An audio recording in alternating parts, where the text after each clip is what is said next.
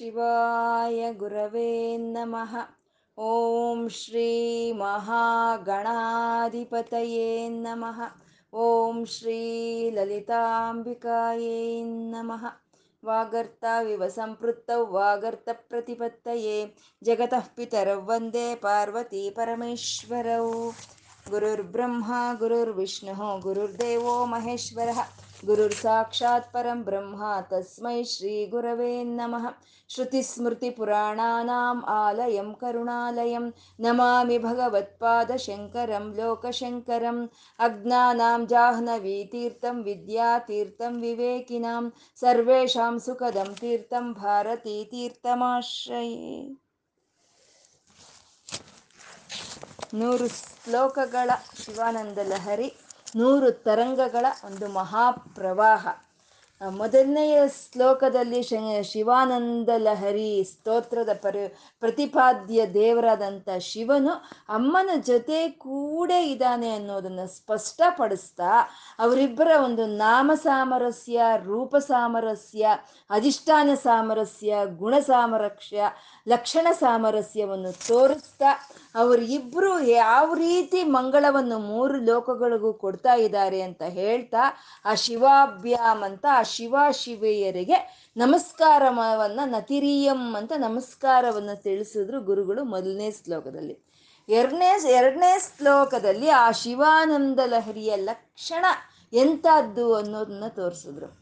ಒಂದು ಮಹಾಪ್ರವಾಹ ಅನ್ನೋದು ಎಷ್ಟೋ ವರ್ಷಗಳಾದ್ಮೇಲೆ ಒಂದು ಬರಗಾಲ ಬರಗಾಲ ಆದ್ಮೇಲೆ ಆ ಒಂದು ಮಹಾಪ್ರವಾಹ ಅಂತ ಬಂದ್ರೆ ಅದು ಯಾವ ರೀತಿ ಅದು ಧೂಳನ್ನು ಅಡಗಿಸಿ, ತಾಪವನ್ನು ಹೋಗಲಾಡಿಸಿ, ದಾಹವನ್ನು ಹೋಗಲಾಡಿಸುತ್ತೋ ಆ ರೀತಿಯಲ್ಲಿ ಈ ಶಿವಚರಿತ್ರೆ ಅನ್ನೋ ಒಂದು ಸರೋವರದಿಂದ ಒಂದು ಪ್ರವಾಹ ಅನ್ನೋದು ಹೊರಟು ನಮ್ಮ ಬುದ್ಧಿಯನ್ನೇ ಕಾಲುವೆಯನ್ನಾಗಿ ಮಾಡಿಕೊಂಡು ಅದು ನಮ್ಮ ಮನಸ್ಸನ್ನೇ ಮಡುವನ್ನಾಗಿ ಮಾಡಿಕೊಂಡು ಅಲ್ಲಿ ಸ್ಥಿರವಾಗಿ ನಿಂತಾಗ ಅದು ನಮ್ಮ ಜನ್ಮ ಜನ್ಮಗಳಿಂದ ಬಂದಿರೋಂಥ ತಾಪತ್ರಯಗಳನ್ನೆಲ್ಲ ಅಣಗಿಸುತ್ತೆ ಅಂತ ಹೇಳ್ಕೊಂಡ್ವಿ. ಅಂಥ ಒಂದು, ಆ, ಶಿವಚರಿತ್ರೆಯನ್ನ, ಬುದ್ಧಿ, ನಮ್ಮ ಬುದ್ಧಿ ಅನ್ನೋ ಒಂದು ಕಾಲುವೆಯ ಮೂಲಕ ಆ ಶಿವಚರಿತ್ರೆ ಅನ್ನೋದು ಒಂದು ಪ್ರವಾಹವಾಗಿ ನಮ್ಮ ಮನಸ್ಸೊಳಗೆ ಬಂದಾಗ ಆ ಶಿವಚರಿತ್ರೆ ಎಲ್ಲ ನಮ್ಮ ಮನಸ್ಸಿಗೆ ಬರ್ತಾ ಇರುತ್ತೆ. ಆ ಚರಿತ್ರೆಯನ್ನು ನಾವು ನೆನೆಸ್ಕೊಳ್ತಾ ಇದ್ರೆ ಆ ಚರಿತ್ರೆ ಎಲ್ಲ ಆನಂದ ರೂಪದಲ್ಲಿ ಪರಿಮಾಣ ಹೊಂದುತ್ತೆ. ಅದನ್ನೇ ಶಿವಾನಂದ ಲಹರಿ ಅಂತ ಹೇಳುವಂಥದ್ದು ಮತ್ತೆ ಮೂರನೆಯ ಶ್ಲೋಕದಲ್ಲಿ, ಆ, ಶಿವ ಆನಂದವನ್ನು ಕೊಡ್ತಾ ಇರೋವಂಥ ಶಿವನು ಎಲ್ಲಿಯವನು? ಅವನು ಎಲ್ಲಿಂದ ಬಂದ ಅನ್ನೋದನ್ನ ಹೇಳ್ತಾ ಇದ್ದಾರೆ. ಆ ವೇದ್ಯಗಳಿಂದ, ತ್ರೈವೇದ್ಯಂ ಅಂತ ವೇದ್ಯಗಳಿಂದ ಪ್ರತಿಪಾದಿಸಲ್ಪಡ್ತಾ ಇರೋವಂಥ ಆ ಶಿವನು ಅವನು ಆದ್ಯಂ. ಅವನು ಸೃಷ್ಟಿ ಸ್ಥಿತಿ ಲಯಗಳಿಗೂ ಪೂರ್ವದಲ್ಲೇ ಇದ್ದಂಥವನು ಈ ಸ್ಥೂಲ ಸೂಕ್ಷ್ಮ ಕಾರಣ ಶರೀರಗಳು ನಾನಲ್ಲ ಅನ್ನೋದನ್ನು ಬಿಡಿಸೋ ಅಂತ ತ್ರಿಪುರಾಂತಕನವನು ಅವನು. ನನ್ನ ಹೃದಯದಲ್ಲಿ ಇದ್ದಾನೆ ಹೇಗಿದ್ದಾನೆ ಅಂತಂದ್ರೆ ಮೂರು ಕಣ್ಣಿನವನಾಗಿ ಇದ್ದಾನೆ. ಆ ಜಟಾಜೂಟಗಳನ್ನು ಬಿಟ್ಕೊಂಡು ಇದ್ದಾನೆ ಅವನು ಜಟೆಯಲ್ಲಿ ಗಂಗೆ ಇದೆ, ಚಂದ್ರಕಲೆ ಇದೆ. ಅವನ ಒಂದು ಕೊರಳಲ್ಲಿ ಆ ಸರ್ಪಗಳನ್ನೇ, ಹಾರಗಳನ್ನ ಹಾಗೆ ಮಾಡ್ಕೊಂಡು ಹಾಕ್ಕೊಂಡಿದ್ದಾನೆ. ಅವನ ಕೈಯಲ್ಲಿ ಮೃಗವನ್ನು ಹಿಡ್ಕೊಂಡಿದ್ದಾನೆ. ಇಂಥ ಅವನು ಅವನು ದೇವರಲ್ಲಿ ಒಬ್ಬನ ಅಂದ್ರೆ ಅಲ್ಲ, ಅವನು ಮಹದೇವನು. ದೇವ, ದೇವತೆಗಳಿಗೂ ಅವನು ದೇವನಾದಂತ ಮಹದೇವನು. ಆ ಪಶುಪತಿ ನನ್ನಲ್ಲಿ ನನ್ನ ಚಿತ್, ನಾನು ಅನ್ನೋದಕ್ಕೆ ಆಧಾರವಾಗಿರೋ ಆಧಾರವಾಗಿರೋ ಅಂತ ಅವನು ನಾಮರೂಪರಹಿತವಾದಂಥ ಪರಮಾತ್ಮನು ಚಿದಾಲಂಬಂ ಅವನು ಹೇಗಿದ್ದಾನೆ? ಸಾಂಬಂ. ಅಮ್ಮನ ಜೊತೆ ಕೂಡ ಇದ್ದಾನೆ ನನ್ನ ಹೃದಯದಲ್ಲಿ. ಹೃದಯ ಭಜೆ ಅಂತ ಅವನನ್ನ ನಾನು ನನ್ನ ಹೃದಯದಲ್ಲಿ ಭಜಿಸ್ತೀನಿ ಅಂತ ಶಂಕರರು ಹೇಳ್ತಾ ಇದ್ದಾರೆ. ಅಂದರೆ ಆ ಶಿವನನ್ನ, ಸಾಂಬ ಸದಾಶಿವನನ್ನು, ಅಮ್ಮನ ಜೊತೆ ಕೂಡಿರೋ ಅಂಥ ಶಿವನನ್ನ ತಮ್ಮ ಹೃದಯದಲ್ಲಿ ಪ್ರತಿಷ್ಠಾಪನೆ ಮಾಡಿಕೊಂಡು ಭಕ್ತರಾದ ನಮ್ಮ ಹೃದಯದಲ್ಲಿ ಪ್ರತಿಷ್ಠಾಪನೆ ಮಾಡಿ ಇವಾಗ ಆ ಶಿವನ ಜೊತೆ ನೇರವಾಗಿ ಮಾತಾಡೋಕ್ಕೆ ಹೊರಟಿದ್ದಾರೆ ಶಂಕರರು ಇನ್ನು ಮುಂದಿನ ಶ್ಲೋಕದಿಂದ ಆ ಶಂಕರರು ಆ ಶಿವನ ಜೊತೆ ನೇರವಾಗಿ ಮಾತಾಡೋ ಅಂಥದ್ದನ್ನ ಇನ್ನು ಮುಂದಿನ ಶ್ಲೋಕಗಳಿಂದ ತೋರಿಸ್ತಾ ಇದ್ದಾರೆ सहस्रं वर्तन्ते जगति विबुधाः क्षुद्रफलदाः। न मन्ये स्वप्ने वा। तदनुसरणं तत्कृतफलम्।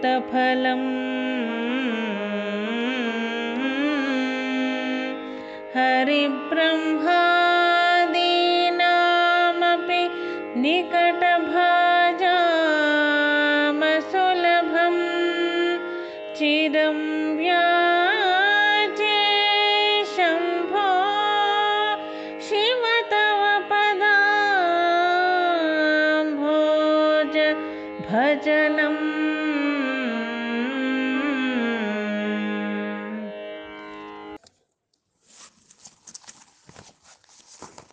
ಸಹಸ್ರಂ ವರ್ತಂತೆ ಜಗತಿ ವಿಬುಧಾ ಕ್ಷುದ್ರಫಲದಾಹ. ಏ, ನನ್ನ ಸುತ್ತು ಈ ಜಗತ್ನಲ್ಲಿ, ನನ್ನ ಸುತ್ತು ಸಾವಿರಾರು ದೇವತೆಗಳು ಇದ್ದಾರೆ, ಸಾವಿರಾರು ದೇವತೆಗಳಿದ್ದಾರೆ. ಅವರೆಲ್ಲ ಎಂಥವ್ರು ಅಂದರೆ ಶುದ್ರವಾದ ಫಲಗಳನ್ನು ಕೊಡೋ ಅಂಥವ್ರು ಶುದ್ರ ಫಲಗಳು ಅಂದರೆ ಅಲ್ಪವಾದ ಪ, ಫಲಗಳು, ಕ್ಷಣಿಕವಾದಂಥ ಫಲಗಳು ಕೊಡೋ ಅಂಥ ದೇವತೆಗಳು ಸಾವಿರಾರು ಜನ ನನ್ನ ಸುತ್ತ ನನ್ನಲ್ಲಿ ಇದ್ದಾರೆ. ಸಹಸ್ರಂ ವರ್ತಂತೆ ಜಗತಿ ವಿಬುಧಾಹ ಕ್ಷುದ್ರ ಫಲದಾಹ ನಮನ್ಯೇ ಸ್ವಪ್ನೇವ ತದನುಸರಣಂ ತತ್ಕೃತ ಫಲಂ ಆದರೆ ಶಿವನೇ, ಶಂಭುವೆ, ನನ್ನ ಸುತ್ತು ಸಾವಿರಾರು ಜನ ದೇವತೆಗಳಿದ್ರೂ ಅವರು ಕ್ಷುದ್ರ ಫಲಗಳನ್ನು ಕೊಡ್ತಾ ಇದ್ರೂ ಶಂಭು, ಶಿವವೇ, ವಿಭುನೇ, ನಾನು ಅವ್ರನ್ನ ಯಾರನ್ನೂ ಅನುಸರಿಸ್ತಾ ಇಲ್ಲಪ್ಪ. ಅಥವಾ ಅವ್ರು ಕೊಡುವಂಥ ಫಲಗಳ ಬಗ್ಗೆ ನಾನು ಸ್ವಪ್ನದಲ್ಲೂ ಯೋಚನೆ ಮಾಡ್ತಾ ಇಲ್ಲ ಶಿವನೇ. ಅಂತ ಗುರುಗಳು ಇಲ್ಲಿ ಹೇಳ್ತಾ ಇದ್ದಾರೆ. ಅಂದರೆ ಸಹಸ್ರಾರು ಜನ ದೇವತೆಗಳು ಇದ್ದಾರೆ. ಆ ದೇವತೆಗಳು ಕೊಡೋವಂಥ ಫಲಗಳಿಗೆ ಯಾವ ಫಲಗಳನ್ನು ನಾನು ಸ್ವಪ್ನದಲ್ಲೂ ಯೋಚನೆ ಮಾಡ್ತಾ ಇಲ್ಲ ಶಂಭುವೆ. ಮಿಗಿಲಾಗಿ ಯೋನ್ ಯೋಚನೆ ಮಾಡ್ತಾ ಇದ್ದೀನಿ ನಾನು ಅಂತಂದ್ರೆ, ಆ ವಿಷ್ಣುವಿಗೂ ಬ್ರಹ್ಮನಿಗೂ ಅಸಾಧ್ಯವಾದಂಥ ಒಂದು ನಿನ್ನ ಪಾದ ಸೇವೆಯನ್ನು ಮಾತ್ರ ನಾನು ಇಲ್ಲಿ ನಿರಂತರವಾಗಿ ನಾನು ಕೊಡು ನೀನು ಅಂತ ನಾನು ಬೇಡ್ಕೊಳ್ತಾ ಇದ್ದೀನಿ ಶಂಭುವೆ ಅಂತ ಇಲ್ಲಿ ಕೇಳ್ತಾ ಇದ್ದಾರೆ. ಹರಿಬ್ರಹ್ಮಾದೀನಾಮಪಿ ನಿಕಟ ಬಾಜಾಮ ಸುಲಭಂ. ಚಿರಂ ಯಾಚೆ ಶಂಭೋ ಶಿವ ತವ ಪದಾಂಬೋಜ ಭಜನಂ. ಆ ಸಹ ಸಹಸ್ರಾರ ದೇವತೆಗಳು ಕೊಡೋ ಅಂತ ಒಂದು ಯಾವ ಫಲಗಳು ನನಗೆ ಬೇಡ. ಯಾವುದನ್ನು ನನ್ನ ಸ್ವಪ್ನದಲ್ಲೂ ಸಹಿತ ನಾನು ಅದನ್ನು ಯಾವುದನ್ನು ಎದುರು ನೋಡ್ತಾ ಇಲ್ಲ. ಬದಲಾಗಿ ಹರಿಹ ವಿಷ್ಣುವನಿಗೂ, ಬ್ರಹ್ಮದೇವರಿಗೂ ಕಷ್ಟವಾಗಿರುವಂಥ ಒಂದು ನಿನ್ನ ಪಾದ ಒಂದು ದರ್ಶನವನ್ನ, ಒಂದು ನಿನ್ನ ಪಾದದ ಮೇಲೆ ಭಕ್ತಿಯನ್ನ ಸದಾ ಕಾಲವೂ ಇರಲಿ ಅಂತ ಹೇಳಿ ನಾನು ನಿನ್ನನ್ನು ಪ್ರಾರ್ಥಿಸ್ತಾ ಇದ್ದೀನಿ. ಶಂಭುವೇ, ಶಿವವೇ, ಶಿವನೇ ಅಂತ ಇಲ್ಲಿ ಗುರುಗಳು ಕೇಳ್ಕೊಳ್ತಾ ಇದ್ದಾರೆ ಶಿವನ್ನ. ಅಂದ್ರೆ ಸಹಸ್ರಾರು ದೇವತೆಗಳು ಇದ್ರೂ ಆ ಸಹಸ್ರಾರು ದೇವತೆಗಳಲ್ಲಿ ಮಹಾದೇವನೇ ಶ್ರೇಷ್ಠನು, ಪರಮಶಿವನೇ ಶ್ರೇಷ್ಠನು ಅಂತ ಇಲ್ಲಿ ಹೇಳ್ತಾ ಇರೋವಂಥದ್ದು. ಅಂದ್ರೆ ಸಾಮಾನ್ಯ ನಾವು ಯಾವ ದೇವತೆಯನ್ನು ಸ್ತುತಿಸ್ತೀವೋ ಆ ದೇವರೇ ಶ್ರೇಷ್ಠರು ಅಂತ ಹೇಳೋ ಅಂಥದ್ದು ಒಂದು ಪ್ರಖ್ಯಾತಿ ಇದೆ. ಆದರೆ ನಾವು ತಿಳ್ಕೊಬೇಕಾಗಿರೋದು ಯಾವ ದೇವರಾದರೂ ಆಗಲಿ, ಯಾವ ದೇವತೆ ಆಗಲಿ ಆಗಲಿ, ಅದರಲ್ಲಿ ಒಳಗೆ ಇರೋಂಥ ಒಂದು ನಾಮ ನಾಮರೂಪರಹಿತವಾದಂಥ ಚೈತನ್ಯ ಒಂದೇ ಅನ್ನೋದನ್ನ ನಾವು ತಿಳ್ಕೊಬೇಕು. ಹಾಗೆ ಸಹಸ್ರಾರು ದೇವತೆಗಳು ಇದ್ರೂ ಅವರು ಕೊಡೋ ಅಂಥ ಫಲಗಳನ್ನ ನಾನು ಎದುರು ನೋಡ್ತಾ ಇಲ್ಲಪ್ಪ. ಆ ಹರಿಹರ ಬ್ರಹ್ಮಾದರಿಗೂ ಕಷ್ಟವಾಗಿರೋ ನಿನ್ನ ಪಾದ ದರ್ಶನವೇ, ನಿನ್ನ ಪಾದ ಸೇವೆಯೇ ನನಗೂ ಬೇಕು ಗುರುವೇ ಅಂತ ಇಲ್ಲಿ ಗುರುಗಳು ಕೇಳ್ತಾ ಇದ್ದಾರೆ. ಮತ್ತೆ ಈ ಜನಕ ಮಹಾರಾಜನ ಸಭೆಯಲ್ಲಿ ಯಾಜ್ಞವಲ್ಲಿಕ ಋಷಿಗಳು, ಅವರು ಅಲ್ಲಿ ಪಂಡಿತರು ಕೇಳ್ತಾ ಇರುವಂಥ ಪ್ರಶ್ನೆಗಳಿಗೆ ಉತ್ತರಿಸ್ತಾ ಇರ್ತಾರಂತೆ. ಈ ದೇವತೆಗಳು ಎಷ್ಟು ಜನ ಅಂತ ಕೇಳೋದಕ್ಕೆ ಅವರು ಉತ್ತರ ಕೊಡ್ತಾರಂತೆ. ದೇವತೆಗಳು ಮೂರು ಕೋಟಿ ದೇವತೆಗಳು ಇದ್ದಾರೆ. ಮುನ್ ಮೂವತ್, ಮೂರು ಕೋಟಿ ದೇವತೆಗಳು ಇದ್ದಾರೆ. ಅವರು ಯಾರು ಅದರಲ್ಲಿ ಶ್ರೇ, ಅದರಲ್ಲಿ ಒಂದು ಪ್ರಧಾನವಾಗಿರುವಂಥ ದೇವತೆಗಳು ಯಾರಪ್ಪ ಅಂತಂದರೆ, ಅದು ಮೂವತ್ತ್ಮೂರು, ಎಂಟು ಹನ್ನೊಂದು, ಹನ್ನೆರಡು, ಮತ್ತು ಮೂರು, ಎರಡು, ಒಂದೂವರೆ, ಒಂದು ಅಂತ ಎಲ್ಲ ಅವರು ಉತ್ತರ ಕೊಡ್ತಾರಂತೆ. ಯಾಜ್ಞಿಬಲ್ಲಿಕರು ಆ ಜನಕ ಮಹಾರಾಜನ ಒಂದು ಸಭೆಯಲ್ಲಿ ದೇವತೆಗಳು ಎಷ್ಟು ಎಷ್ಟು ಜನ ಇದ್ದಾರೆ ಅನ್ನೋದಕ್ಕೆ. ಆ ಮೂವತ್ತ್ಮೂರು ಅನ್ನೋದು ಆ ಮೂವತ್ತ್ಮೂರು ದೇವತೆಗಳೇ ಪ್ರಧಾನವಾಗಿರುವಂಥ ದೇವತೆಗಳು. ಆ ಮೂವತ್ತ್ಮೂರು ದೇವತೆಗಳೇ ತ್ರಿಮೂರ್ತಿಗಳು ಸೇರ್ತಾರೆ, ತ್ರಿಮಾತ್ರೇಯರು ಸೇರ್ತಾರೆ, ಲಕ್ಷ್ಮೀ, ಸರಸ್ವತಿ, ದುರ್ಗೆಯರು, ಮತ್ತೆ ಇಂದ್ರನು, ಪ್ರಜಾಪತಿಗಳು ಇವರೆಲ್ಲ ಸೇರಿ ಇರುವಂಥದ್ದು ಅದು ಮೂವತ್ತ್ಮೂರು. ಮತ್ತೆ ಆ ಮೂವತ್ತ್ಮೂರು ಮಂದಿ ಪ್ರಧಾನವಾದಂಥ ದೇವತೆಗಳಾದ್ರೆ ಅವ್ರಿಗೆ ಒಬ್ಬೊಬ್ರಿಗೂ ಒಂದೊಂದು ಕೋಟಿ ಸೈನ್ಯ ಅಂತ ಇರುತ್ತೆ. ಅದೆಲ್ಲ ಅದೆಲ್ಲ ಸೇರಿದ್ರೆ ಮುನ್ನೂರು ಮೂರು ಮೂರು ಕೋಟಿ ದೇವತೆಯರಾಗ್ತಾರೆ ಆ ಅಯ್ಯಲ್ಲ ఇప్పుడు ಮೂರು ಕೋಟಿ ದೇವತೆಯರಾಗ್ತಾರೆ ಅದರಲ್ಲಿ ಮೂವತ್ತ್ಮೂರು ದೇವತೆಗಳು ಪ್ರಧಾನವಾಗಿ ಇರೋವಂಥವ್ರು ಆದರೆ ಮತ್ತೆ ಎಂಟು ಅಂತ ಹೇಳಿದ್ರು ಎಂಟು ಅಂದ್ರಂದ್ರೆ ಅಷ್ಟವಸುಗಳನ್ನೇ ಎಂಟು ಎಂಟು ಅಂತ ಹೇಳಿರುವಂಥದ್ದು ಅಷ್ಟವಸುಗಳು ಅಂತಂದ್ರೆ ಆಕಾಶ ನೀರು ಅಗ್ನಿ ಭೂಮಿ ಸೂರ್ಯ ಚಂದ್ರ ನಕ್ಷತ್ರ ಮಂಡಳ ಇವನ್ನು ಸೇರಿ ಅಷ್ಟವಸುಗಳು ಅಂತ ಹೇಳ್ತಾರೆ ಮತ್ತೆ ಹನ್ನೊಂದು ಅಂತ ಹೇಳಿದ್ದನ್ನ ಏಕಾದಶ ರುದ್ರರು ಅಂತ.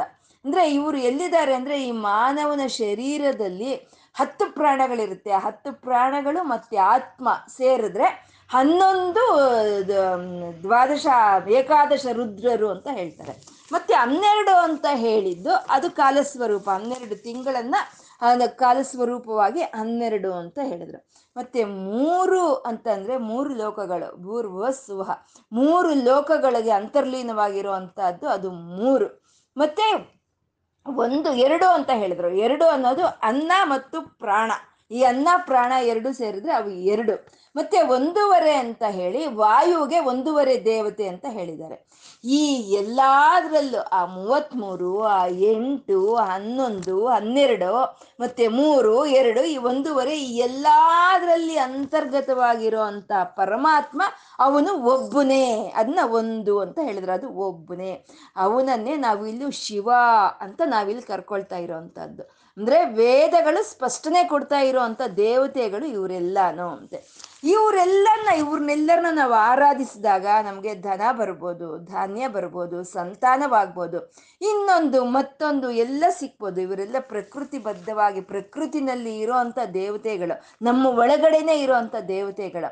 ಆದರೆ ಅವ್ರು ಕೊಡೋವಂಥ ಯಾವ ಒಂದು ಫಲಗಳು ನನಗೂ ಬೇಡ ಶಿವನೇ ಅಂತ ಇಲ್ಲಿ ಗುರುಗಳು ಹೇಳ್ತಾ ಇದ್ದಾರೆ. ಅಂದರೆ ಭಕ್ತನಿಗೆ ಯಾವಾಗಲೂ ಆ ಅಂಥ ಫಲಗಳೆಲ್ಲ ಕ್ಷುದ್ರವಾಗಿ, ಅಲ್ಪವಾಗಿ ಕಾಣಿಸುತ್ತೆ. ಹಾಗೆ ಅಂಥ ಫಲಗಳು ಯಾವುದು ನನಗೆ ಬೇಡ. ನಾನು ಸ್ವಪ್ನದಲ್ಲೂ ಅಂಥ ಫಲಗಳಿಗಾಗಿ ಎದುರು ನೋಡ್ತಾ ಇಲ್ಲ ಶಂಭು ಅಂತ ಇಲ್ಲಿ ಗುರುಗಳು ಹೇಳ್ತಾ ಇದ್ದಾರೆ. ಮತ್ತೆ ಅವ್ರು ಏನು ಕೇಳ್ತಾ ಇದ್ದಾರೆ? ಈಶ್ವರನ ಶಿವನನ್ನ ಏನು ಕೇಳ್ತಾ ಇದ್ದಾರೆ ಅಂತ ಅಂದರೆ, ಹರಿಬ್ರಹ್ಮಾದೀನಾಮಪಿ ನಿಕಟ ಬಾಜಾಮ ಸುಲಭಂ ಅಂತ ಇದ್ದಾರೆ. ಅಂದರೆ ಈ ಹರಿ ಬ್ರಹ್ಮದೇವರು, ಬ್ರಹ್ಮ, ವಿಷ್ಣು ಮತ್ತು ರುದ್ರ ಈ ಮೂರು ದೇವತೆಗಳನ್ನ ತ್ರಿಮೂರ್ತಿಗಳು ಅಂತ ಹೇಳ್ತಾರೆ. ಈ ತ್ರಿಮೂರ್ತಿಗಳು ಒಬ್ಬರ ಸನ್ನಿಧಿಯಲ್ಲೇ ಒಬ್ಬರು ಇರ್ತಾರೆ ಅನ್ನೋ ಒಂದು ಪ್ರಖ್ಯಾತಿನೂ ಇದೆ. ಈ ಒಂದು ಸಂದರ್ಭದಲ್ಲಿ ವಿಷ್ಣುವು ಮತ್ತು ಬ್ರಹ್ಮದೇವರು ಇಬ್ರು ನಾನು ಶ್ರೇಷ್ಠನೋ ನಾನು ಶ್ರೇಷ್ಠನೋ ಅಂತ ಒಬ್ಬರ ಮೇಲೆ ಒಬ್ಬರು ಪೈಪೋಟಿ ಬಿದ್ದು ಚರ್ಚೆಗೆ ಶುರು ಮಾಡ್ಕೊಳ್ತಾರಂತೆ. ಎಲ್ಲ ಇಬ್ರು ಒಬ್ರನ್ನೊಬ್ರು ಚರ್ಚಿಸ್ಕೊಳಕ್ ಶುರು ಮಾಡ್ತಾರೆ. ನಾನು ಸೃಷ್ಟಿ ಮಾಡ್ತಾ ಇದ್ದೀನಿ. ಒಂದು ಕೀಟಕದಿಂದ ಹಿಡಿದು ಬ್ರಹ್ಮದೇವ್ರವರೆಗೂ ನಾನು ಸೃಷ್ಟಿ ಮಾಡ್ತಾ ಇದ್ದೀನಿ. ಅಂದಮೇಲೆ ನಾನೇ ಶ್ರೇಷ್ಠನಲ್ವಾ ಅಂತ ಬ್ರಹ್ಮದೇವರು ನೀ ಸೃಷ್ಟಿ ಮಾಡಿದ್ರೆ ಏನಾಯಿತು? ಅದನ್ನೆಲ್ಲ ನಾನು ಸ್ಥಿತಿ ಕಾರ್ಯವನ್ನು ಮಾಡ್ತಾ ಇದ್ದೀನಿ, ಅವ್ರನ್ನೆಲ್ಲ ರಕ್ಷಣೆ ಮಾಡ್ತಾ ಇದ್ದೀನಿ. ಹಾಗಾಗಿ ನಾನೇ ಶ್ರೇಷ್ಠನು ಅಂತ ಹೇಳಿ ವಿಷ್ಣುವು ಇಬ್ಬರು ಒಬ್ರಿಗೊಬ್ರು ಚರ್ಚೆ ಮಾಡ್ಕೊಳ್ತಾ ಮಾಡ್ಕೊಳ್ತಾ ಇಬ್ರು ಸೇರಿ ಪರಮಶಿವನ ಹತ್ರ ಹೋಗ್ತಾರೆ. ಹೋಗಿ, ಅಪ್ಪ, ತಂದೆ, ನೀನೇ ಹೇಳು, ನಮ್ಮಲ್ಲಿ ಯಾರು ಶ್ರೇಷ್ಠರು? ಅಂತ ಪರಮಶಿವನನ್ನ ಬ್ರಹ್ಮ, ವಿಷ್ಣು ಇಬ್ರು ಕೇಳ್ತಾರೆ. ಆವಾಗ ಪರಮಶಿವನ್ ಹೇಳ್ತಾರೆ, ನನ್ನ ಒಂದು ಪಾದಗಳನ್ನಾದರೂ ಆಗಬಹುದು, ಅಥವಾ ನನ್ನ ಶಿರಸ್ಸನ್ನಾದರೂ ಆಗ್ಬೋದು.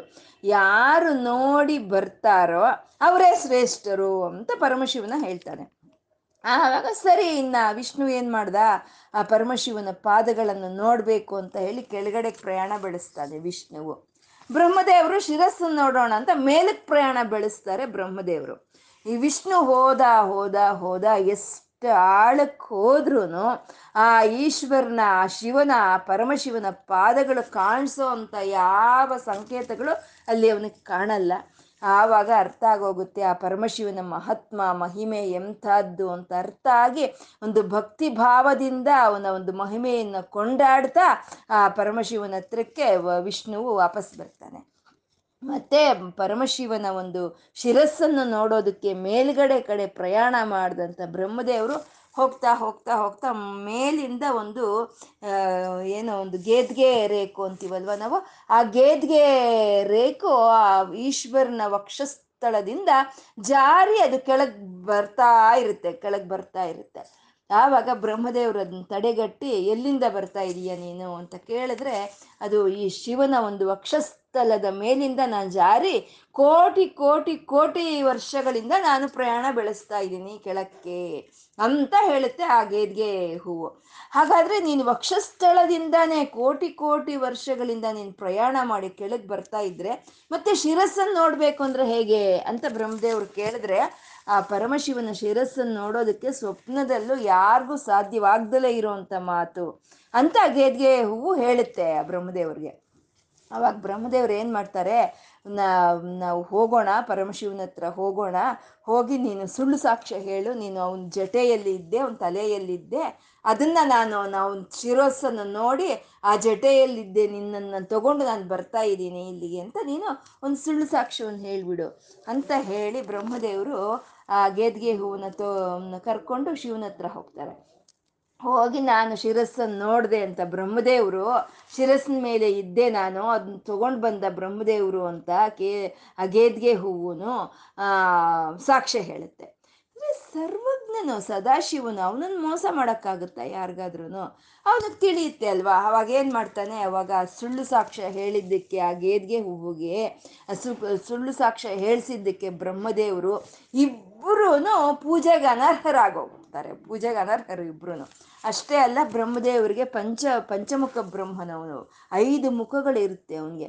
ಆ ಸುಳ್ಳು ಹೇಳಿದ್ದಕ್ಕೆ ಒಂದು ಶಿಕ್ಷೆಯಾಗಿ ಒಂದು ಅವನು ಮೇಲ್ಗಡೆ ಇರುವಂಥ ಐದನೇ ತಲೆಯನ್ನು ಪರಮಶಿವನು ಕತ್ತರಿಸ್ಬಿಡ್ತಾನೆ.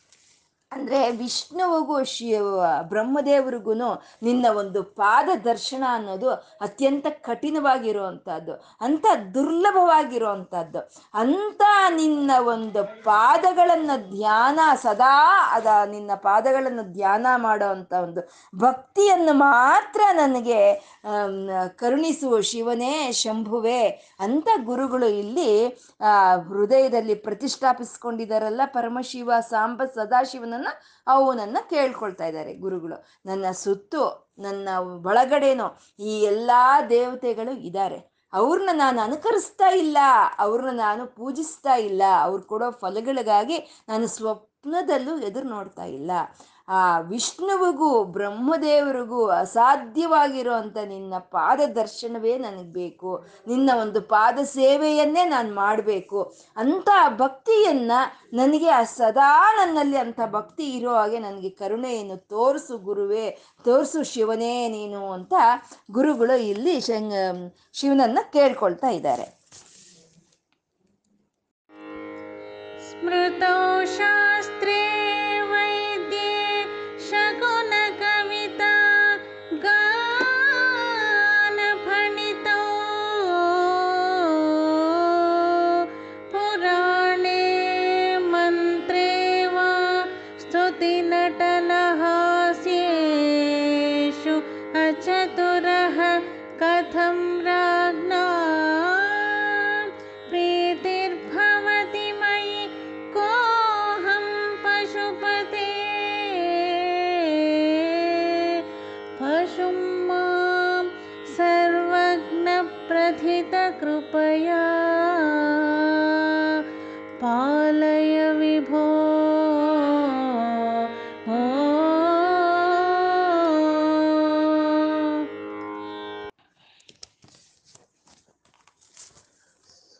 ಹಾಗೆ ಭಕ್ತಿಯನ್ನು ಕೊಡು, ನನ್ಗೆ ಆ ಭಕ್ತಿಯನ್ನು ಕರುಣೆಯಿಂದ ಕರುಣೆಯಿಂದ ಭಕ್ತಿಯನ್ನು ತೋರಿಸು ನನ್ನ ಮೇಲೆ ಅಂತ ಕೇಳಿದಂಥ ಶಂಕರರು ಈ ಶ್ಲೋಕದಲ್ಲಿ ಹೇಳ್ತಾ ಇದ್ದಾರೆ.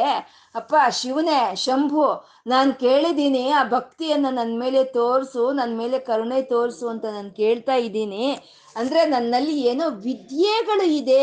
ಆ ವಿದ್ಯೆಗಳಿಂದ ನಾನು ನಿನ್ನನ್ನು ಮೆಚ್ಚಿಸ್ತೀನಿ ಅಂತ ನೀನು ಖಂಡಿತ ತಿಳ್ಕೊಬೇಡಪ್ಪ ಶಿವನೇ. ನನ್ನಲ್ಲಿ ಯಾವ ಚಾತುರ್ಯವೂ ನನ್ನಲ್ಲಿ ಇಲ್ಲ ಅಂತ ಹೇಳಿ ಈ ಶ್ಲೋಕದಲ್ಲಿ ಗುರುಗಳು ಹೇಳ್ತಾ ಇದ್ದಾರೆ. ಇದು ಸ್ಮೃತೌ ಶಾಸ್ತ್ರೇ ವೈದ್ಯೆ ಶಕುನ ಕವಿತಾ ಗಾನ ಫಣಿತೌ ಯಾರಾದರೂ ಒಬ್ಬ ರಾಜನನ್ನ ನಾನು ಒಂದು ಅವನ ಮನಸ್ಸು ಗೆಲ್ಲಬೇಕು ಅಂತಂದ್ರೆ ಯಾವ ರಾಜನನ್ನ ಒಂದು ಕರುಣೆಯನ್ನ ನಾನು ಪಡ್ಕೋಬೇಕು ಅಂದ್ರೆ, ಯಾವ ರಾಜನಾದ್ರೂ ಸರಿ ನನ್ನನ್ನು ಪ್ರೀತಿಸ್ಬೇಕು ಅಂತಂದ್ರೆ ನನ್ನಲ್ಲಿ ಯಾವುದಾದ್ರೂ ಒಂದು ವಿದ್ಯೆ ಅಂತ ಇರಬೇಕು, ಅಲ್ವಾ? ಆದರೆ ನನ್ನಲ್ಲಿ ಸ್ಮೃತಿ, ಶಾಸ್ತ್ರ, ವೈದ್ಯ, ಶಕುನ, ಕವಿತ, ಗಾನ, ಫಣಿತವು. ಪುರಾಣೆ ಮಂತ್ರೇವ ಸ್ತುತಿ ನಟನ ಹಾಸ್ಯ ಅಚತುರಹ. ಇದು ಯಾವುದು ನನ್ನಲ್ಲಿ ಇಲ್ಲ ಗುರು ಶಂಭುವೆ. ಇವ್ಯಾವ ವಿದ್ಯೆಗಳು ನನ್ನಲ್ಲಿ ಇಲ್ಲ. ನಾನು ಎಲ್ಲ ವಿದ್ಯೆಗಳಲ್ಲೂ ಅಚತುರನು ನಾನು. ಹಾಗೆ ಅಚತುರನಾದಂಥ ನನ್ನನ್ನ, ಯಾವ ವಿದ್ಯೆಗಳು ಇಲ್ದಲೇ ಇರುವಂಥ ನನ್ನನ್ನ ಕಥಂ ರಾಜ್ಯಂ ಪ್ರೀತಿರ್ಭವತಿ ಮಯಿ ಕೋಹಂ ಪಶುಪತೆ. ಯಾವ ರಾಜನ್ ತಾನೇ ನನ್ನ ಹತ್ರಕ್ಕೆ ಸೇರಿಸ್ತಾನಪ್ಪ. ನನ್ನ ಹತ್ರ ಏನು ವಿದ್ಯೆ ಇದೆ ಅಂತ ಯಾವ ರಾಜ ನನ್ನ ಹತ್ರಕ್ಕೆ ಬಾ ಅಂತಾನೆ. ಯಾವ ರಾಜನ್ ತಾನೇ ನನ್ನನ್ನು ಕರುಣೆ ತೋರಿಸ್ತಾನೆ. ಯಾವ ರಾಜ ತಾನೇ ನನ್ನ ಪ್ರೀತಿ ತೋರಿಸ್ತಾನಪ್ಪ ಹೇಳು ನೀನು ಅಂತ ಇಲ್ಲಿ ಶಂಕರರು ಕೇಳ್ತಾ ಇದ್ದಾರೆ. ಅಂದರೆ ಯಾವುದಾದ್ರೂ ಒಂದು ವಿದ್ಯೆ ಅಂತ ಇದ್ರೆ ಆ ವಿದ್ಯೆಯಿಂದ ಆ ರಾಜನು ಕರುಣಿಸಿ ಕೊಡೋ ಅಂತ ಒಂದು ಬಹುಮಾನಗಳಿಂದ ಈ ಲೋಕಯಾತ್ರೆ ಅನ್ನೋದು ನಡೆದೋ, ನಡೆದೋಗುತ್ತೆ. ಆದರೆ ನನ್ನಲ್ಲಂತ ಯಾವ ವಿದ್ಯೆಗಳು ಇಲ್ಲ ತಂದೆ. ನಾನಾದರೂ ಎಂಥವನು ನಾನು ನಾನು ಆ ಪಶುವಿಗಿಂತ ನಾನು ಇನ್ನೂ ಕಡೆ ಆಗಿರೋ ಅಂಥವನು, ಆ ಪಶುವಿನ ಸಮಾನವಾದಂಥವನು ನಾನು. ನೀನು ಪಶುಪತಿ. ಅಂದಮೇಲೆ ನೀನೇ ನನ್ನನ್ನು ಕಾಪಾಡಬೇಕು ತಂದೆ. ಯಾಕೆ ನೀನು ನನ್ನನ್ನು ಯಾಕೆ ಕಾಪಾಡಬೇಕು ಅಂತಂದ್ರೆ ನೀನು ಪಶುಪತಿ, ನಾನು ಪಶು ನಿನ್ನ ಪತಿ ಅಲ್ವಾ? ಹಾಗಾಗಿ ನನ್ನನ್ನು ಕಾಪಾಡಬೇಕು ಇವಾಗ ನೀನು. ದೀನರನ್ನೆಲ್ಲ ನೀನು ಕಾಪಾಡ್ತೀಯ ಅನ್ನೋ ಒಂದು ಪ್ರಖ್ಯಾತಿ ಇದೆ ತಂದೆ ನಿನ್ನ ಚರಿತ್ರೆಯಲ್ಲಿ. ನಿನ್ನ ಶಿವ ಚರಿತ್ರೆ ಅನ್ನೋ ಸರೋವರದಿಂದ ಬಂದಂಥ ಪ್ರವಾಹ ನನ್ನ ಮನಸ್ಸಿನಲ್ಲಿ ನಿಂತಿದೆ ಅಲ್ವಾ? ಆ ಚರಿತ್ರೆ ಹೇಳ್ತಾ ಇದೆ. ನೀನು ದೀನಾತಿ, ದೀನರಿಗೂ ಸಹಿತ ಕರುಣೆಯನ್ನು ತೋರಿಸೋ ಅಂತ ಒಂದು ಪ್ರಖ್ಯಾತಿ ನಿನ್ನಲ್ಲಿ ಇದೆ. ಪಶುಮಾಂ ಸರ್ವಜ್ಞ ಪ್ರತಿತ ಕೃಪಯ ಪಾಲಯ ವಿಭೋ ಆ ಸರ್ವಜ್ಞನಾದ ನೀನು ಎಂಥ ದೀನರನ್ನಾದರೂ ಸರಿ ಕಾಪಾಡ್ತೀಯ ಅನ್ನೋಂಥ ಒಂದು ಪ್ರತೀತಿ ಇದೆ ಅಂತ ಇಲ್ಲಿ ಗುರುಗಳು ಇಲ್ಲಿ ಹೇಳ್ತಾ ಇದ್ದಾರೆ. ಅಂದ್ರೆ ಯಾವ್ದಾದ್ರೂ ಒಂದು ರಾಜನನ್ನ ಮೆಚ್ಚಿಸ್ಬೇಕು. ಮೆಚ್ಚಿಸ್ಬೇಕು ಅಂದ್ರೆ ಯಾವ್ದಾದ್ರು ಒಂದು ವಿದ್ಯೆ ಅನ್ನೋದು ನಮ್ಮಲ್ಲಿ ಇರಬೇಕು. ಆ ವಿದ್ಯೆಗೆ ಅವನು ಮೆಚ್ಕೊಂಡು ಅವನು ಬಹುಮಾನವಾಗಿ ಕೊಟ್ಟಾಗ ಅದರಿಂದ ನಮ್ಮ ಲೋಕಯಾತ್ರೆ ಅನ್ನೋದು ನಡೆದು ಹೋಗುತ್ತೆ. ಇಲ್ಲ ರಾಜನಲ್ಲ ಅಂತಂದ್ರೆ ಒಂದು ಧನಿಕನ ಹತ್ರನಾದ್ರೂ ಸರಿ, ಅವನಿಗೆ ಇಷ್ಟ ಆಗೋ ರೀತಿ ನಮ್ಮಲ್ಲಿರೋ ಅಂಥ ಯಾವುದೇ ಒಂದು ನೈಪುಣ್ಯವನ್ನು ಪ್ರದರ್ಶನ ಮಾಡಿದ್ರೆ ಆವಾಗ ಅದನ್ನ ಮೆಚ್ಕೊಂಡು ಅವನು ಅದಕ್ಕೆ ಬೇಕಾಗಿರೋ ಒಂದು ದುಡ್ಡು ಕಾಸನ್ನು ಕೊಡ್ತಾನೆ. ಇನ್ನು ಈಗಿನ ಕಾಲದಲ್ಲಿ ಅದೇನೋ ಹಿಂದಿನ ಕಾಲಕ್ಕೆ ಹೋಯ್ತು, ರಾಜ್ಯ, ಧನಿಕ ಅಂತಂದ್ರೆ ಈಗಿನ ಕಾಲದಲ್ಲಿ ಆಫೀಸಲ್ಲಿ ಕೆಲಸ ಮಾಡ್ತಾ ಇದ್ರೆ ಆ ಇಮಿಡಿಯೇಟ್ ಬಾಸ್ ಅಂತ ಇರ್ತಾರಲ್ಲ ಅಧಿಕಾರಿ ಆಫೀಸರ್ ಅವ್ರನ್ನ ಮೆಚ್ಚಿಸ್ಬೇಕು. ಅಥವಾ ನಾವು ಹುಟ್ಟಿದಾಗಿಂದ ತಂದೆ ತಾಯಿನ ಮೆಚ್ಚಿಸ್ಬೇಕು, ಮದುವೆ ಆದಮೇಲೆ ಅತ್ತೆ ಮಾವನ್ ಮೆಚ್ಚಿಸ್ಬೇಕು, ಗಂಡ ಹೆಂಡತಿನ ಮೆಚ್ಚಿಸ್ಬೇಕು, ಹೆಂಡತಿ ಗಂಡನ ಮೆಚ್ಚಿಸ್ಬೇಕು, ಎಲ್ಲ ಮೆಚ್ಚಿಸ್ತಾ ಇದ್ರೇನೆ ಈ ಜೀವನ ಯಾತ್ರೆ ಅನ್ನೋದು ನಡೆಯೋ ಅಂಥದ್ದು. ನನಗೋ ಯಾವ ಒಂದು ವಿದ್ಯೆಯೂ ನನ್ನಲ್ಲಿ ಇಲ್ಲ. ಸ್ಮೃತವು ಶಾಸ್ತ್ರವು ಸ್ಮೃತವು ಅಂತ ಹೇಳ್ತಿದ್ದಾರೆ. ಸ್ಮೃತಿ ಸ್ಮೃತಿ ಅಂತಂದ್ರೆ ಈ ವೇದಗಳು ಏನು ಋಷಿ ಮುನಿಗಳಿಗೆ ಕಿವಿಗಳಿಗೆ ಏನು ವೇದಗಳು ಕೇಳಿಸಿದೆಯೋ ಅದನ್ನ ಜ್ಞಾಪಕ ಇಟ್ಕೊಂಡು ಅದನ್ನ ಕಥೆಯ ರೂಪಗಳಲ್ಲಿ, ಪುರಾಣ ರೂಪಗಳಲ್ಲಿ ಬರೆದಿದ್ದಾರೆ. ಇದನ್ನ ಸ್ಮೃತಿ ಅಂತ ಹೇಳ್ತಾರೆ. ಇದು ಹದ್ನಾಲ್ಕು ವಿಧವಾದ ಸ್ಮೃತಿಗಳಿದೆ. ಇನ್ನೇ ಮನುಸ್ಮೃತಿ, ಪರಾಶರ ಸ್ಮೃತಿ, ಯಾಜ್ಞವಲ್ಲಿಕ ಸ್ಮೃತಿ ಅಂತ ಎಲ್ಲ ಹದ್ನಾಲ್ಕು ವಿಧವಾದ ಸ್ಮೃತಿಗಳಿದೆ. ಆ ಸ್ಮೃತಿಗಳು ನಮಗೆ ಧರ್ಮವನ್ನು ಬೋಧನೆ ಮಾಡುತ್ತೆ. ಧರ್ಮಬದ್ಧವಾಗಿ ಯಾವ ರೀತಿ ಜೀವನ ಮಾಡಬೇಕು ಅಂತ ಹೇಳೋ ಅಂಥದ್ದು. ಆ ರೀತಿ ಸ್ಮೃತಿ ಏನಾದರೂ ನನಗೆ ತಿಳಿದಿದ್ರೆ, ಆ ರಾಜನಿಗೆ ನಾನು ಅದನ್ನ ಹೇಳಿದ್ರೆ ಅವನಿಗೆ ಸಂತೋಷ ಆಗುತ್ತೆ. ಅವನು ನನ್ನನ್ನು ಕರುಣಿಸ್ತಾನೆ. ಆದರೆ ಇಲ್ಲ, ಆ ಸ್ಮೃತಿ ಅನ್ನೋ ಒಂದು ಚಾತುರ್ಯ ನನ್ನಲ್ಲಿ ಇಲ್ಲ. ಆ ಸ್ಮೃತಿ ಏನು ಅನ್ನೋದು ನನಗೆ ಗೊತ್ತಿಲ್ಲ ಅಂತ ಹೇಳ್ತಾ ಇದ್ದಾರೆ. ಸ್ಮೃತಿ, ಶಾಸ್ತ್ರವು. ಶಾಸ್ತ್ರ, ಒಂದು ಶಾಸ್ತ್ರ ನನಗೆ ತಿಳಿದಿದ್ರು, ಆ ಶಾಸ್ತ್ರವನ್ನು ಆ ರಾಜನಿಗೆ ನಾನು ಹೇಳ್ಬೋದು. ಆ ಶಾಸ್ತ್ರ ಅನ್ನೋದು ಈ ಮಹಾಭಾರತ ಮೂಲ ರಾಮಾಯಣ ಮುಂತಾದ ಗ್ರಂಥಗಳನ್ನೇ ಶಾಸ್ತ್ರಗಳು ಅಂತ ಹೇಳ್ತಾರೆ. ಆ ಶಾಸ್ತ್ರಗಳು ಯಾವತ್ತಿದ್ರೂ ಮನುಷ್ಯ ಯಾವ ರೀತಿ ಬಾಳ್ಬೇಕು ಅನ್ನೋದನ್ನ ತೋರಿಸ್ಕೊಡೋ ಅಂಥ ಶಾಸ್ತ್ರಗಳು ಅವು. ಅದರಿಂದ ಮನುಷ್ಯನಲ್ಲಿ ಒಂದು ಕ್ರಮಶಿಕ್ಷಣೆ ಅನ್ನೋದು ಬೆಳ್ಕೊಂಡು ಬರುತ್ತೆ. ಧರ್ಮಬದ್ಧವಾದಂಥ ಯೋಚನೆಗಳು ಅನ್ನೋದು ಬರೋ ಅಂಥದ್ದು ಅಂಥ ಶಾಸ್ತ್ರ ನನಗೇನಾದರೂ ತಿಳಿದಿದ್ರೆ ಅದು ನಾನು ರಾಜನ್ಗೆ ಹೇಳ್ತಿದ್ದೆ, ಆದರೆ ನನಗದು ತಿಳಿದು ಶಾಸ್ತ್ರವು, ಸ್ಮೃತವು, ಶಾಸ್ತ್ರವು, ಅದು ತಿಳಿಯುದು ನನಗೆ. ಮತ್ತೆ ವೈದ್ಯ. ಅಂದ್ರೆ ಇವಾಗ ರಾಜನ ಆಸ್ಥಾನದಲ್ಲಿ ಇದ್ದರೆ ರಾಜನಿಗೆ ಏನೋ ಒಂದು ತಲೆನೋವೋ, ಒಂದು ಮೂಗು ನೋವೋ ಏನೋ ಒಂದು ಬಂತು. ಅದಕ್ಕೆ ನಾನು ವೈದ್ಯನಾಗಿದ್ದರೆ ನಾನು ಅವ್ರಿಗೆ ವೈದ್ಯ ಮಾಡ್ತಿದ್ದೆ. ಆ ವೈದ್ಯ ಆಗಬೇಕು ಅಂತಂದ್ರೆ ವೈದ್ಯಶಾಸ್ತ್ರವನ್ನು ಚೆನ್ನಾಗಿ ಅದನ್ನ ಅಧ್ಯಯನ ಮಾಡಬೇಕು. ಆ ಆ ಯಾವ ರೋಗಕ್ಕೆ ಯಾವ ಗುಳಿಗೆಯನ್ನು ಕೊಡಬೇಕು ಅನ್ನೋ ಚೆನ್ನಾಗಿ ಅರ್ತಿರ್ಬೇಕು. ಅದನ್ನ ಶುಚಿಯಾಗಿ, ಸರಳವಾಗಿ ತಯಾರಿಸಿ ಆ ರೋಗಕ್ಕೆ ಸರಿಯಾದ ಮದ್ದನ್ನು ಅವನು ಕೊಡಬೇಕು. ಹಸ್ತವಾಸಿ ಚೆನ್ನಾಗಿರಬೇಕು. ಮತ್ತೆ ಆ ರೋಗಿಯಲ್ಲಿ ನಂಬಿಕೆಯನ್ನು ಹುಟ್ಟಿಸ್ಬೇಕು. ಇಂಥ ಲಕ್ಷಣಗಳೆಲ್ಲ ಇರೋವಂಥವನು ವೈದ್ಯನು. ಆದರೆ ಅದು ಯಾವುದು ಇಲ್ಲ. ಆ ವೈದ್ಯಶಾಸ್ತ್ರವೂ ನನಗೆ ತಿಳಿದಿಲ್ಲ. ಶಕುನ. ಶಕುನ ಶಾಸ್ತ್ರ ಅಂತ. ಈ ರಾಜುಗಳು ಒಂದು ಸ್ವಯಂವರಕ್ಕೆ ಹೋಗ್ತಾ ಇರ್ತಾರೆ. ಯಾವ ಒಂದು ಒಂದು ರಾಜಕುಮಾರಿಯನ್ನು ಮದುವೆ ಮಾಡ್ಕೋಬೇಕು ಅಂತ ಒಂದು ಸ್ವಯಂವರಕ್ಕೆ ಹೋದಾಗ ಮಳೆ ಬರಕ್ಕೆ ಶುರುವಾಗುತ್ತೆ. ಅವಾಗ ಹೇಳಾಗಿರ್ಬೇಕು ರಾಜನೇ ಸ್ವಯಂವರಕ್ಕೆ ಹೊರಟಿದೀಯಪ್ಪ ನೀನು, ನಿನ್ಗೆ ಒಳ್ಳೇದಾಗುತ್ತೆ, ಮಳೆ ಬರ್ತಾ ಇದೆ, ಅದು ಶುಭ ಶಕನ ಅಂತ ಹೇಳೋ ಅಷ್ಟು ಜ್ಞಾನ ಇರಬೇಕು. ಅಥವಾ ಬೇಟೆಗೆ ಹೊರಡ್ತಾ ಇದೀಯಾ ನೀನು ಅಂತ ಅಂದ್ರೆ ಅಲ್ಲೆಲ್ಲೋ ಗೂಬೆ ಕೂ, ಕೂಗ್ತಾ ಇದೆ, ರಣಹದ್ದು ಕೂಗ್ತಾ ಇದೆ ಅಂದ್ರೆ ಬೇಡ ರಾಜ, ಇವತ್ತು ಹೋಗ್ಬೇಡ, ನೀನ್ ಬೇಟೆಗೆ ಶಕನ ಸರಿ ಇಲ್ಲ ಅಂತ ಹೇಳಬೇಕು. ಈ ರೀತಿ ಯಾವುದಾದ್ರೂ ಶಕನ ಶಾಸ್ತ್ರ ನನಗೆ ತಿಳಿದಿದ್ರೆ ಆ ಶಕನಗಳನ್ನು ರಾಜನ್ ಹೇಳ್ತಾ ಇದ್ದೆ. ಶಕನ ಶಾಸ್ತ್ರವು ನನಗೆ ತಿಳಿದಿಲ್ಲ. ಕವಿತಾ, ಆ ರಾಜರ ಬಗ್ಗೆನೋ ಅಥವಾ ರಾಜರಿಗೆ ಇಷ್ಟವಾದಂಥ ಅವ್ರ ಬಗ್ಗೆನೋ ಅಥವಾ ರಾಜ್ಯರು ಪರಿಪಾಲನೆ ಮಾಡ್ತಾ ಇರೋವಂಥ ರಾಜ ಪರಿಪಾಲನೆಯನ್ನು ವರ್ಣಿಸ್ತಾನೋ, ಇಲ್ಲ ರಾಜನಿಗೆ ಇಷ್ಟವಾದ ದೇವತೆ ದೇವರ ಮೇಲೇನೋ ಕವಿತೆ ಹೇಳಿದ್ರೆ ಅವನಿಗೆ ಇಷ್ಟ ಆಗುತ್ತೆ ಅದು. ಅವನು ಅವನ ಮೇಲೆ ಕರುಣೆ ತೋರಿಸ್ತಾನೆ. ಆದರೆ ಆ ಕವಿತೆನೂ ನನಗೆ ಬರಲ್ಲ. ಗಾನ ಅಂದರೆ ಹಾಡೋ ಅಂಥದ್ದು ಈ ಈ ಹಾಡೋದು ಗಾನ ನಾಟ್ಯ, ನೃತ್ಯ, ಈ ಚಿತ್ರಕಲೆ ಇವೆಲ್ಲ ಲಲಿತ ಕಲೆಗಳು ಅಂತ ಹೇಳ್ತಾರೆ. ಇವು ಯಾವಿದ್ರೂ ಆ ರಸಿಕನಾದ ರಾಜನಿಗೆ ಇಷ್ಟ ಆಗುತ್ತೆ. ಆದರೆ ಅದ್ಯಾವುದು ನನ್ನಲ್ಲಿಲ್ಲ.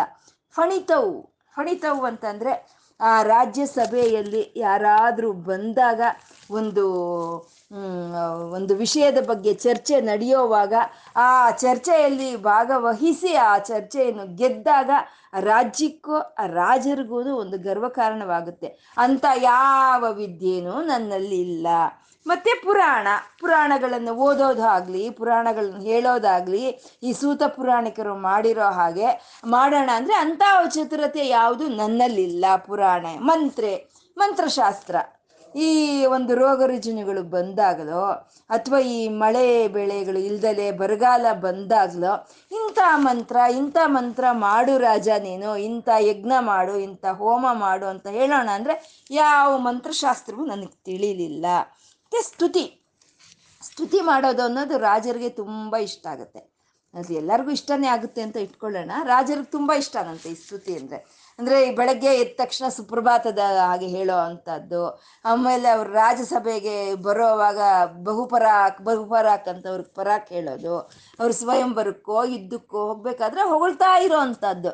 ಆ ಹೊಗಳೋ ಅಂಥ ವಿದ್ಯೆ ಅಸಲ್ಗೆ ಇಲ್ಲ ನನ್ನ ಹತ್ರ ಇನ್ನು ಹಾಸ್ಯ.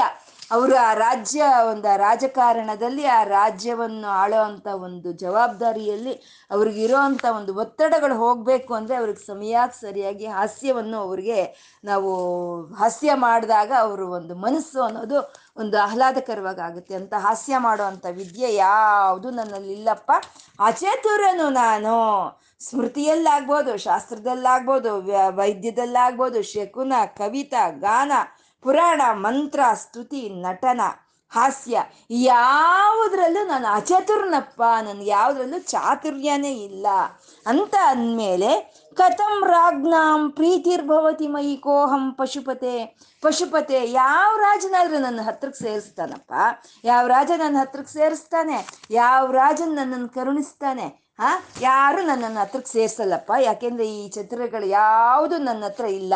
ನಾನು ಅಚತುರನು ಅಂತ ಶಂಕರರು ಈ ತನ್ನ ಹೃದಯದಲ್ಲಿ ಪ್ರತಿಷ್ಠಾಪನೆ ಮಾಡ್ಕೊಂಡಿರುವಂಥ ಸಾಂಬ ಸದಾಶಿವನಿಗೆ ಹೇಳ್ತಾ ಇದ್ದಾರೆ. ಪಶುಮಾಂ ಸರ್ವಜ್ಞ ಪ್ರತಿತ ಕೃಪಯ ಪಾಲಯ ವಿಭೋ ಇನ್ಯಾರಪ್ಪ ಈ ಪಶುನ್ ಕಾಪಾಡಬೇಕು?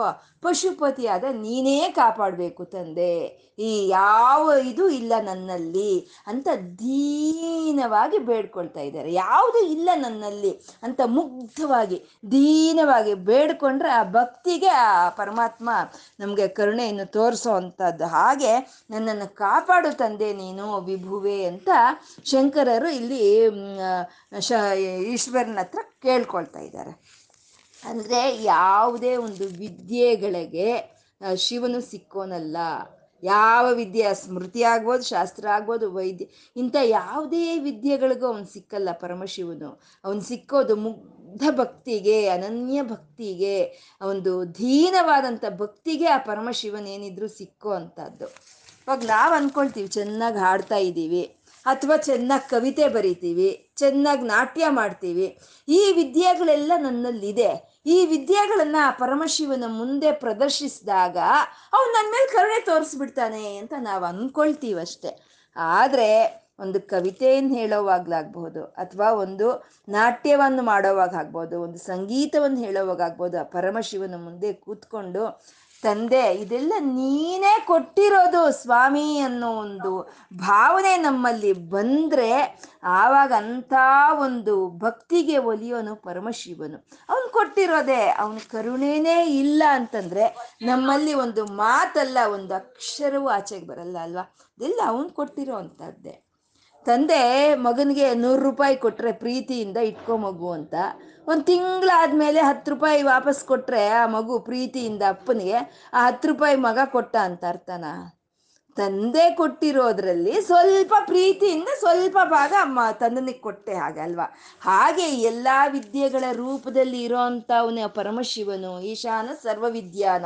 ಎಲ್ಲ ವಿದ್ಯೆಗಳ ರೂಪದಲ್ಲಿ ಇರೋ ಅಂಥ ಪರಮಶಿವನು ಕರುಣಿಸಿ ನಮಗೇನಾದರೂ ಕೊಟ್ಟರೆ ಅದು ಅವನಿಗೆ ನಾವು ಕೊಡ್ಬೋದೇ ಹೊರತು ಆ ಎಲ್ಲ ವಿದ್ಯೆಗಳ ರೂಪದಲ್ಲಿ ಅವರೇ ಇದ್ದಾರೆ ಅಂತ ಕಲಾಭ್ಯಾಮ್ ಅಂತ ಗುರುಗಳು ಮೊದಲೇ ಹೇಳಿಬಿಟ್ರು. ಅಂದರೆ ಆ ಒಂದು ಭಕ್ತಿ, ಆ ಭಕ್ತಿ ನನಗೇನು ತಿಳಿದು ನನಗೇನು ತಿಳಿದು, ನನ್ನನ್ನು ಕಾಪಾಡು ನೀನು ಅಂತ ಕೇಳ್ಕೊಳ್ಳೋ ಅಂಥ ಒಂದು ಭಕ್ತಿ ಇದೆ. ದೀನನು ನಾನು, ಸಮಸ್ತ ಲೋಕಕ್ಕೆ ದಾನಿ ನೀನು ಅಂತ. ದೀನನು ನನಗೇನು ತಿಳಿದು, ನನಗೇನು ನನಗಿದಿಲ್ಲ. ಆದರೆ ನೀನು ದಾನಿ, ಸಮಸ್ತ ಲೋಕಕ್ಕೆ ಸರ್ವಸ್ವವನ್ನು ಕೊಡ್ತಾ ಇರುವಂಥ ದಾನಿ ನೀನು. ವಿಚಾರಿಸಲು ಮತಿಹೀನ ನಾನು. ಯಾವುದಾದ್ರ ಬಗ್ಗೆ ಒಂದು ವಿಚಾರಣೆ ಮಾಡೋಣ ಅಂದರೆ ನನಗೆ ಬುದ್ಧಿನೇ ಇಲ್ಲ. ಮಹಾಮಹಿಮ ಕೈವಲ್ಯಪತಿ ನೀನು. ನೀನು ಕೈವಲ್ಯ ಪತಿ ನೀನು. ಏನು ಬಲ್ಲೆನು ನಾನು, ನನಗೇನು ತಿಳಿದಿದೆ? ಸುಜ್ಞಾನ ಮೂರುತು ನೀನು, ನನಗೇನು ತಿಳಿದಿಲ್ಲ? ಎಲ್ಲ ತಿಳಿದಿರೋ ಅಂತ ಒಂದು ತ್ರಿಕಾಲ ಜ್ಞಾನನು ನೀನು? ಸಮಾನರುಂಟೆ ದೇವ, ನಿನ್ನ ಸಮಾನ ಯಾರಾದರೂ ಇದಾರ? ಅಪ್ಪ, ಶಿವನೇ, ರಕ್ಷಿಸು ನಮ್ಮನ್ನು ಅನವರಿತ ಅಂತ ಕನಕದಾಸರು ಕೇಳ್ತಾ ಇದ್ದಾರೆ ಅಲ್ವಾ? ನನಗೇನು ತಿಳಿದು, ಯಾವ ವಿಚಾರ ಮಾಡೋಣ ಅಂದ್ರೆ ನನಗೆ ಬುದ್ಧಿನೂ ಇಲ್ಲ.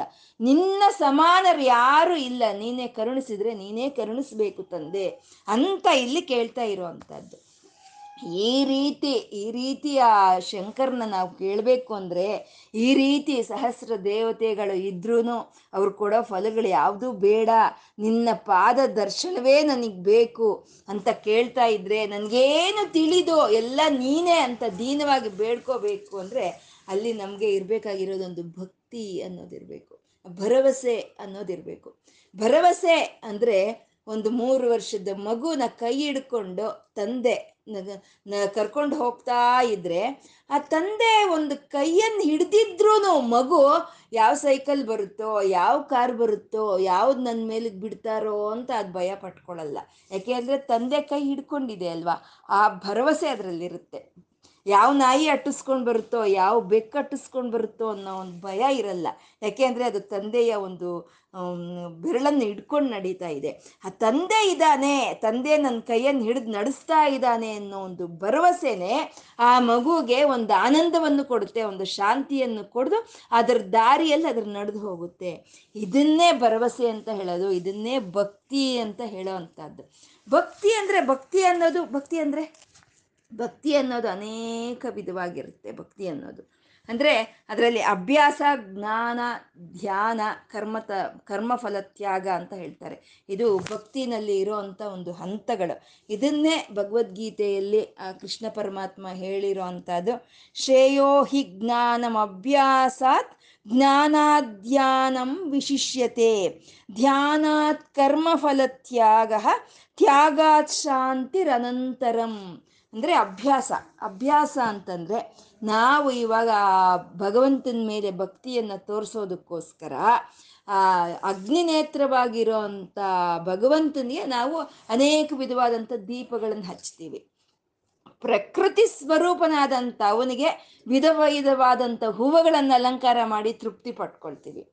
ಮತ್ತೆ ಈ ಗಂಗೆಯನ್ನು ತಲೆ ಮೇಲೆ ಹೊತ್ತಿರೋ ಅಂತ ಗಂಗಾಧರನಿಗೆ ಒಂದು ಅಭಿಷೇಕವನ್ನು ಮಾಡ್ತಾ ನಮ್ಮ ಭಕ್ತಿಯನ್ನು ತೋರಿಸ್ತೀವಿ. ಮತ್ತೆ ಈ ಅನ್ನಪೂರ್ಣೆ, ಅನ್ನಪೂರ್ಣೆಯ ಭಿಕ್ಷೆಯನ್ನೇ ಪಡ್ಕೊಂಡಂತ ಪರಮಶಿವನಿಗೆ ವಿಧ ವಿಧವಾದ ಭಕ್ಷ್ಯಗಳೊಂದಿಗೆ ಒಂದು ಅವನಿಗೆ ಒಂದು ನೈವೇದ್ಯಗಳನ್ನು ಮಾಡ್ತಾ ನಾವು ಭಕ್ತಿಯನ್ನು ತೋರ್ತೀವಿ, ಅಲ್ವಾ? ಇದನ್ನೆಲ್ಲ ಅಭ್ಯಾಸ ಅಂತ ಹೇಳ್ತಾರೆ, ಇದೆಲ್ಲ ಅಭ್ಯಾಸ. ಅಂದರೆ ಅಭ್ಯಾಸ ಮಾಡ್ತಾ ಮಾಡ್ತಾ ಮಾಡ್ತಾ ಪುರಾಣ ಗಾದೆಗಳನ್ನು ಕೇಳ್ತಾ ಕೇಳ್ತಾ ಈ ರೀತಿ ಭಾಷೆಗಳನ್ನು ಹೇಳ್ತಾ ಕೇಳ್ತಾ ನಮಗೊಂದು ಜ್ಞಾನ ಅನ್ನೋದು ಬರುತ್ತೆ. ಅಂದರೆ ನಾವು ಏನು ಒಂದು ಸ್ವಾಮಿಗೆ ಭಕ್ತಿ ಪೂಜೆ ಅಂತ ಮಾಡ್ತೀವೋ ಆ ಪೂಜೆ ಮಾಡೋ ಅಂಥ ಒಂದು ವಿಧಾನಕ್ಕಿಂತ ಆ ಜ್ಞಾನ ಅನ್ನೋದು ಉತ್ತಮ ಅಂತ ಜ್ಞಾನ ಅಂತ ಅಬ್ ಜ್ಞಾನ ಅಭ್ಯಾಸ ಅಭ್ಯಾಸಕ್ಕಿಂತ ಜ್ಞಾನ ಉತ್ತಮ ಅಂತ. ಆ ಜ್ಞಾನ ಬಂದರೆ ಸಾಲದು, ಆ ಶಿವನ ಮೇಲೆ ಜ್ಞಾನ ಬಂದರೆ ಸಾಲದು. ಆ ಬಂದಿರೋ ಜ್ಞಾನವನ್ನು ಧ್ಯಾನಿಸ್ಬೇಕು. ಅದೇ ಜ್ಞಾನಾಧ್ಯಾನಂ ವಿಶಿಷ್ಯತೆ ಅಂತ ಧ್ಯಾನಿಸ್ಬೇಕು. ಬಂದಿರೋ ಜ್ಞಾನವನ್ನು ಧ್ಯಾನಿಸ್ಬೇಕು. ಆ ಧ್ಯಾನಿಸ್ತಾ ಇದ್ರೆ ಧ್ಯಾನಿಸ್ತಾ ಇದ್ರೆ ಕರ್ಮಫಲ ತ್ಯಾಗಂ ಅಂತ ಹೇಳ್ತಾ ಇದ್ದಾರೆ. ಅಂದರೆ ನಾವು ಮಾಡೋ ಅಂಥ ಒಂದು ಕೆಲಸಗಳನ್ನು ಶಿವಾರ್ಪಣಂ, ಕೃಷ್ಣಾರ್ಪಣಂ ಅಂತ ಮಾಡೋ ಅಂಥದ್ದು. ಯಾವುದೇ ಫಲಿತಗಳನ್ನ ಎದುರು ನೋಡ್ದಲೇ ನಾವು ತ್ಯಾಗ ಬುದ್ಧಿಯಿಂದ ಮಾಡೋ ಅಂಥದ್ದು ಅದೇ ಭಕ್ತಿ ಅಂತ ಹೇಳೋದು. ಏನು ಕೆಲಸ ಮಾಡ್ತಾ ಇದ್ದೀವೋ ಏನು ಪೂಜೆ ಮಾಡ್ತಾ ಇದ್ದೀವೋ ಏನು ವ್ರತಗಳು ಮಾಡ್ತಾ ಇದ್ದೀವೋ ಏನು ಉಪವಾಸಗಳು ಮಾಡ್ತಾ ಇದ್ದೀವೋ ಅದ್ರ ಜ್ಞಾನವನ್ನು ಪಡ್ಕೊಂಡು, ಆ ತಿಳಿದಿರೋ ಜ್ಞಾನವನ್ನು ಧ್ಯಾನಿಸ್ಕೊಂಡು ಮಾಡ್ತಾ ಇರೋ ಕೆಲಸಗಳನ್ನ ಪರಮಾತ್ಮನಿಗೆ ಅರ್ಪಣೆ ಮಾಡಿದ್ರೆ ಅಲ್ಲಿ ನಮಗೆ ಸಿಕ್ಕೋ ತ್ಯಾಗಾತ್ ಶಾಂತಿರನಂತರಂ. ಅವಾಗ ಶಾಂತಿ ಅನ್ನೋದು ನಮಗೆ ಸಿಕ್ಕುತ್ತೆ. ಆ ಶಾಂತಿ ಅನ್ನೋದು ಸಿಕ್ಕಿದಾಗ ನಮಗೆ ಬರುವಂಥ ಭರವಸೆ, ನಮಗೆ ಸಿಕ್ಕುವಂಥ ಪ್ರೀತಿ, ನಮಗೆ ಸಿಕ್ಕುವಂಥ ಒಂದು, ಆ, ಒಂದು ಧೈರ್ಯ, ಅದನ್ನೇ ಭಕ್ತಿ ಅಂತ ಹೇಳೋದು ನಾವು. ಹಾಗೆ ಅಂಥ ಭಕ್ತಿ, ಅಂಥ ಶಾಂತ ಚಿತ್ತದಿಂದ ಇದ್ದಾಗ ನಮ್ಮಲ್ಲಿರುವಂಥ ಭಕ್ತಿಯಿಂದ ನಾವು ಯಾವುದು ಬೇಡ, ಈ ಸಹಸ್ರಾರ ದೇವತೆಗಳು ಕೊಡೋ ಅಂಥ ಫಲಗಳೂ ಬೇಡ. ಅದು ಸ್ವಪ್ನದಲ್ಲೂ ನಾವು ಅದನ್ನು ಚಿಂತನೆ ಮಾಡಲ್ಲ.